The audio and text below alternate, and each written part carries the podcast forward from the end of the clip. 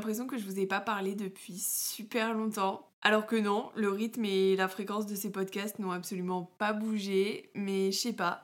Peut-être que c'est parce que ces deux dernières semaines, il s'est passé énormément de choses dans ma vie. Enfin, c'est le cas depuis plusieurs mois, mais là, depuis deux semaines, j'ai l'impression que le rythme est encore plus intense et que les choses bougent à une vitesse folle. Il y a eu pas mal d'événements, si je puis dire, donc plein plein de choses ont été chamboulées dans ma vie perso et aussi pro. En fait, depuis le nouvel an 2023, j'ai l'impression d'avoir vécu six mois en même pas deux. Il y a eu tellement de nouveautés et de bouleversements même, je dirais, que ce soit dans mes relations amicales ou amoureuses, que ce soit dans mes ambitions de vie, dans mes projets pro, etc. Il se passe énormément de choses et j'ai un peu l'impression d'être une, balle de squash qui se fait heurter de tous les côtés et qui change de direction toutes les 10 secondes, parfois en se faisant mal, parfois pas. Mais bref, c'est pas du tout le sujet du jour. Enfin, même si je pense que ces bouleversements dans ma vie m'ont quand même amené un peu à vouloir vous parler du sujet d'aujourd'hui. C'est un sujet qui me tient énormément à cœur et même le thème de l'amour plus généralement me tient à cœur parce que j'ai eu certaines expériences qui font que j'aime en parler. J'aime comprendre des choses, je m'y intéresse et je crois qu'à la fois j'aime l'amour et je déteste le vivre. Le sentiment amoureux, c'est quelque chose d'incroyable mais c'est aussi tellement sombre parfois, tellement douloureux. C'est une épée à double tranchant, quoi. Du coup, aujourd'hui, je voulais parler avec vous des langages de l'amour. Love language, comme on dit en anglais. J'ai l'impression qu'on en entend de plus en plus parler et c'est chouette, c'est une bonne chose. Je vois le sujet un peu plus souvent abordé, notamment sur les réseaux sociaux ou dans des vidéos YouTube par exemple. Donc ouais, j'ai l'impression que la parole se libère un peu sur ça, et tant mieux. Ou alors c'est parce que c'est quelque chose qui m'intéresse, donc les algorithmes m'ont cerné et me proposent vachement plus ce type de contenu. c'est fort possible aussi. En tout cas, j'en parle aujourd'hui parce que j'aurais aimé connaître le sujet il y a quelques années ou juste quelques mois. Je pense que ça m'aurait aidé dans certaines relations, qu'elles soient amoureuses, amicales ou familiales, de connaître ça et de savoir qu'on a tous un langage de l'amour différent, une manière de montrer son affection différente et parfois qui concorde pas forcément avec la personne qu'on a en face. Ça m'aurait peut-être permis de mieux faire parfois, et de réussir à plus faire sentir à certaines personnes leur importance pour moi. Ouais, j'aurais peut-être davantage su leur montrer mon amour ou mon affection et peut-être que ça aurait renforcé nos liens ou juste que ça m'aurait permis de ne pas perdre certaines personnes que j'aimais profondément. Donc ouais, forcément, je regrette un peu de pas avoir su ça avant parce que peut-être que les choses auraient été différentes ou peut-être pas, je le saurais jamais. Mais donc c'est pour ça que je vous en parle aujourd'hui. Pour que vous ayez conscience de certaines choses sur le sujet et que vous évitiez de potentiellement faire la même erreur que moi, qui était de penser que la personne en face de moi avait forcément le ou les mêmes langages de l'amour que moi. Pour rentrer dans le vif du sujet, même si je pense que vous avez compris, un langage de l'amour, c'est la manière qu'on a de montrer ses sentiments, de communiquer son affection et de prouver en quelque sorte qu'on tient à une personne, qu'on l'aime ou qu'elle compte juste pour nous quoi.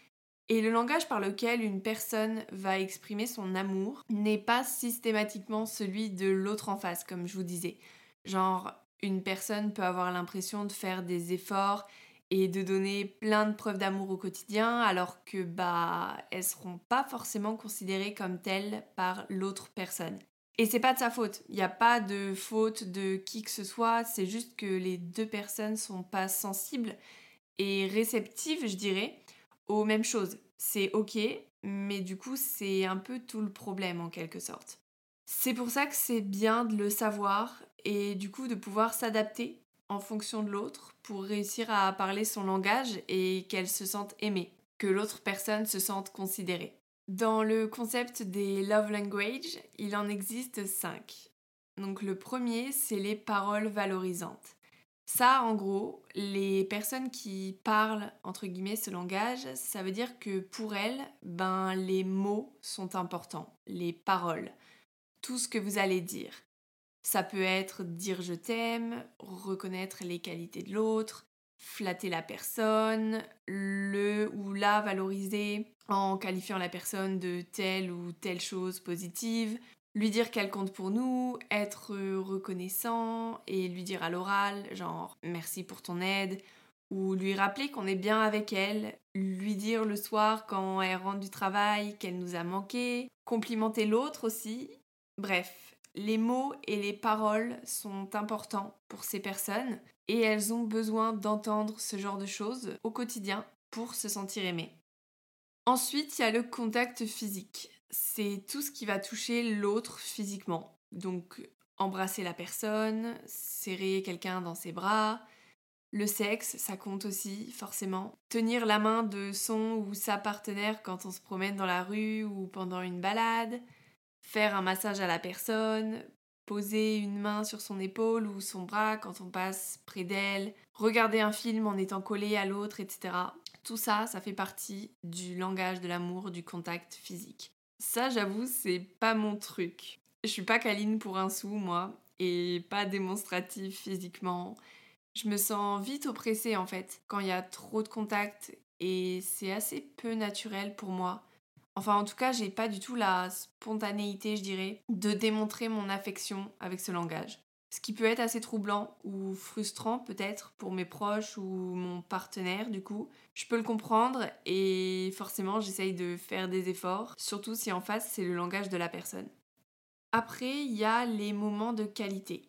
Ça, c'est à 3000% mon langage de l'amour dominant. C'est le temps passé avec l'autre personne en fait. Mais attention, c'est vraiment les moments de qualité.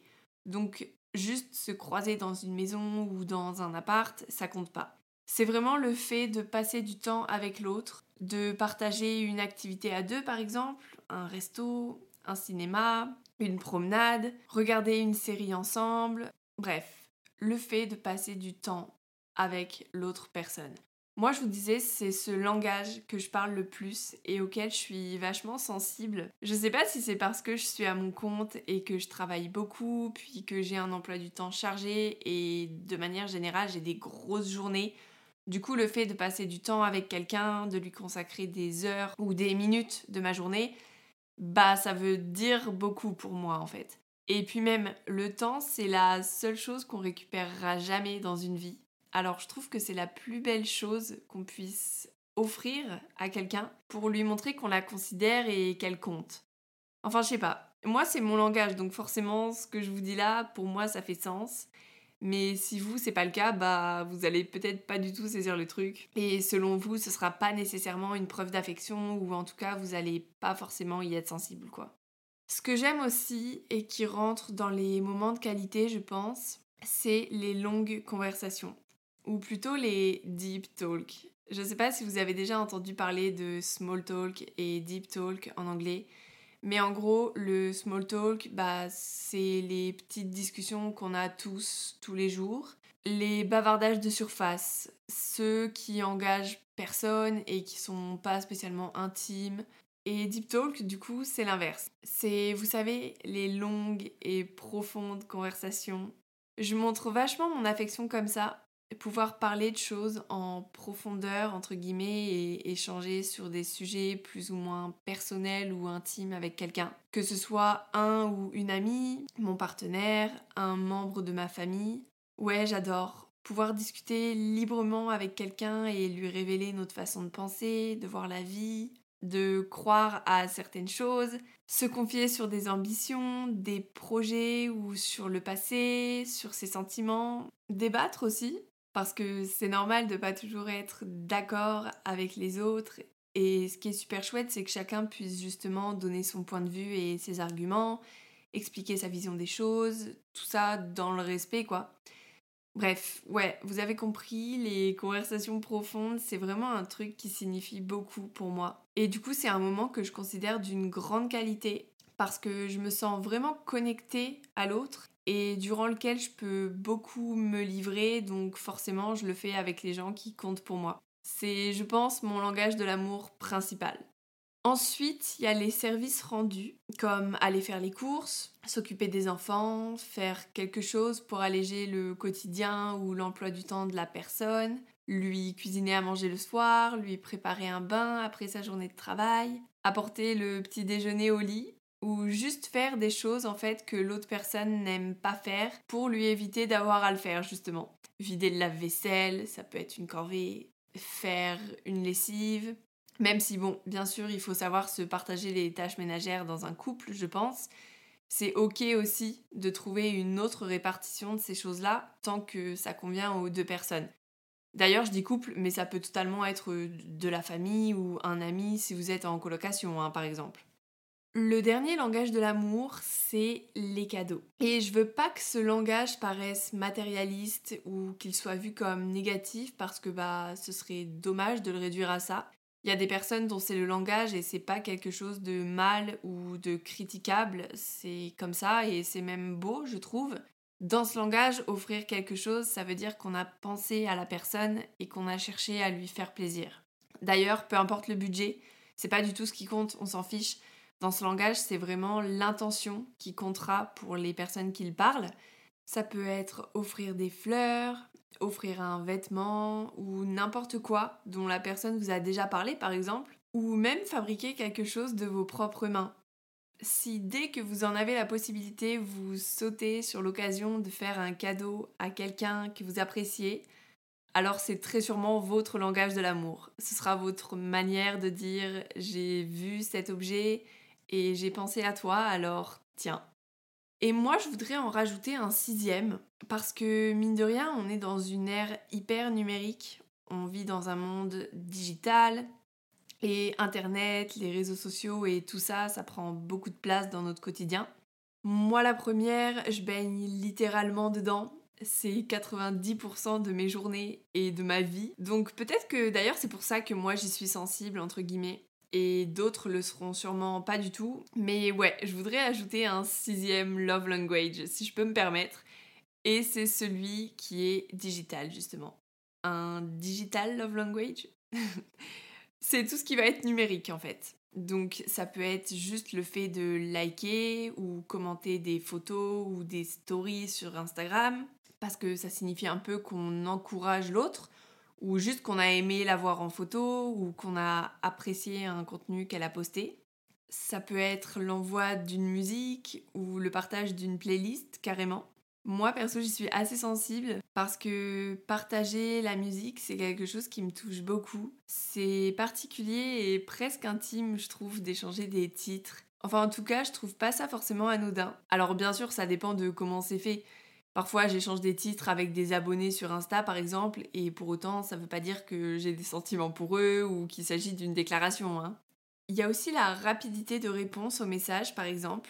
Je sais que pour certaines personnes, bah ça compte. Et pour elles, si une personne met du temps à répondre, elles vont se dire que c'est de la négligence. Ou à contrario, quelqu'un qui leur répondra rapidement, ben ça voudra dire que cette personne tient à elle et ça constituera une preuve d'attention en gros. Ensuite, il y a les emojis aussi, je dirais. Et bien sûr, j'en ai pas parlé, mais il y a aussi tous les trucs entre guillemets de base en quelque sorte. Donc le fait de faire des FaceTime, de s'appeler, de s'envoyer des messages plus ou moins souvent, etc. Par exemple, ça c'est pas quelque chose qui me parle beaucoup moi. Il y a des gens que j'aime par-dessus tout au monde, mais je peux ne pas leur parler pendant plusieurs jours ou semaines et eux non plus. Genre on a zéro contact, et pour autant, je vais pas penser qu'ils s'en fichent de moi ou moi que je ne compte pas pour eux. Je suis juste ok avec le fait que bah on a nos vies, on n'a pas forcément besoin de se parler tous les jours ou toutes les semaines pour savoir que les liens d'amitié, de famille ou d'amour sont bel et bien présents quand même. Je sais pas si je suis très claire, mais je pense que vous avez saisi un peu le truc. Je sais pas si vous connaissiez ce concept en quelque sorte ou si vous en aviez déjà entendu parler, je serais curieuse d'avoir vos retours en tout cas. Je pense que ça peut être une bonne chose de se poser la question de son langage de l'amour dominant, mais aussi de celui de ses proches, de sa famille, de ses amis ou de votre partenaire de vie. Parce que c'est ce que je vous disais, on a forcément tendance à montrer notre amour aux autres de la manière dont nous, on aimerait qu'il nous soit montré, Sauf que si ça colle pas, bah ça peut être très compliqué dans la relation quoi. Peut-être que parfois vous avez l'impression que quelqu'un ne vous démontre pas assez son amour, mais qu'en fait c'est juste que vous parlez pas le même langage. Donc si c'est le cas, ou si vous connaissez pas le langage de l'autre, n'hésitez pas à en parler ou à lui demander tout simplement. Il n'y a aucun mal à poser la question comment puis-je te montrer mon amour? Qu'est-ce que je peux faire pour que tu sentes que tu comptes pour moi? Et je sais que certaines personnes diront que c'est censé être naturel, etc. Et oui, je suis d'accord. Montrer son affection, c'est naturel. Mais puisqu'on a tous une façon de le faire qui est différente, je pense que connaître le langage de l'autre, bah, ça peut permettre de mieux donner et recevoir l'affection et que ça peut vraiment aider à faire perdurer l'amour ou l'amitié entre deux personnes. Enfin, après, c'est mon avis. Je serais super curieuse de savoir ce que vous en pensez, vraiment. Venez me dire sur Instagram s'il vous plaît. Venez, on, en discute. Allez, j'ai assez parlé pour aujourd'hui, je pense. J'espère que cet épisode vous aura plu. Si c'est le cas, le meilleur moyen de me soutenir, c'est de noter le podcast, de laisser un commentaire ou de le partager sur les réseaux, ou les trois d'ailleurs. D'ici le prochain épisode, je vous fais de gros bisous et surtout, prenez soin de vous.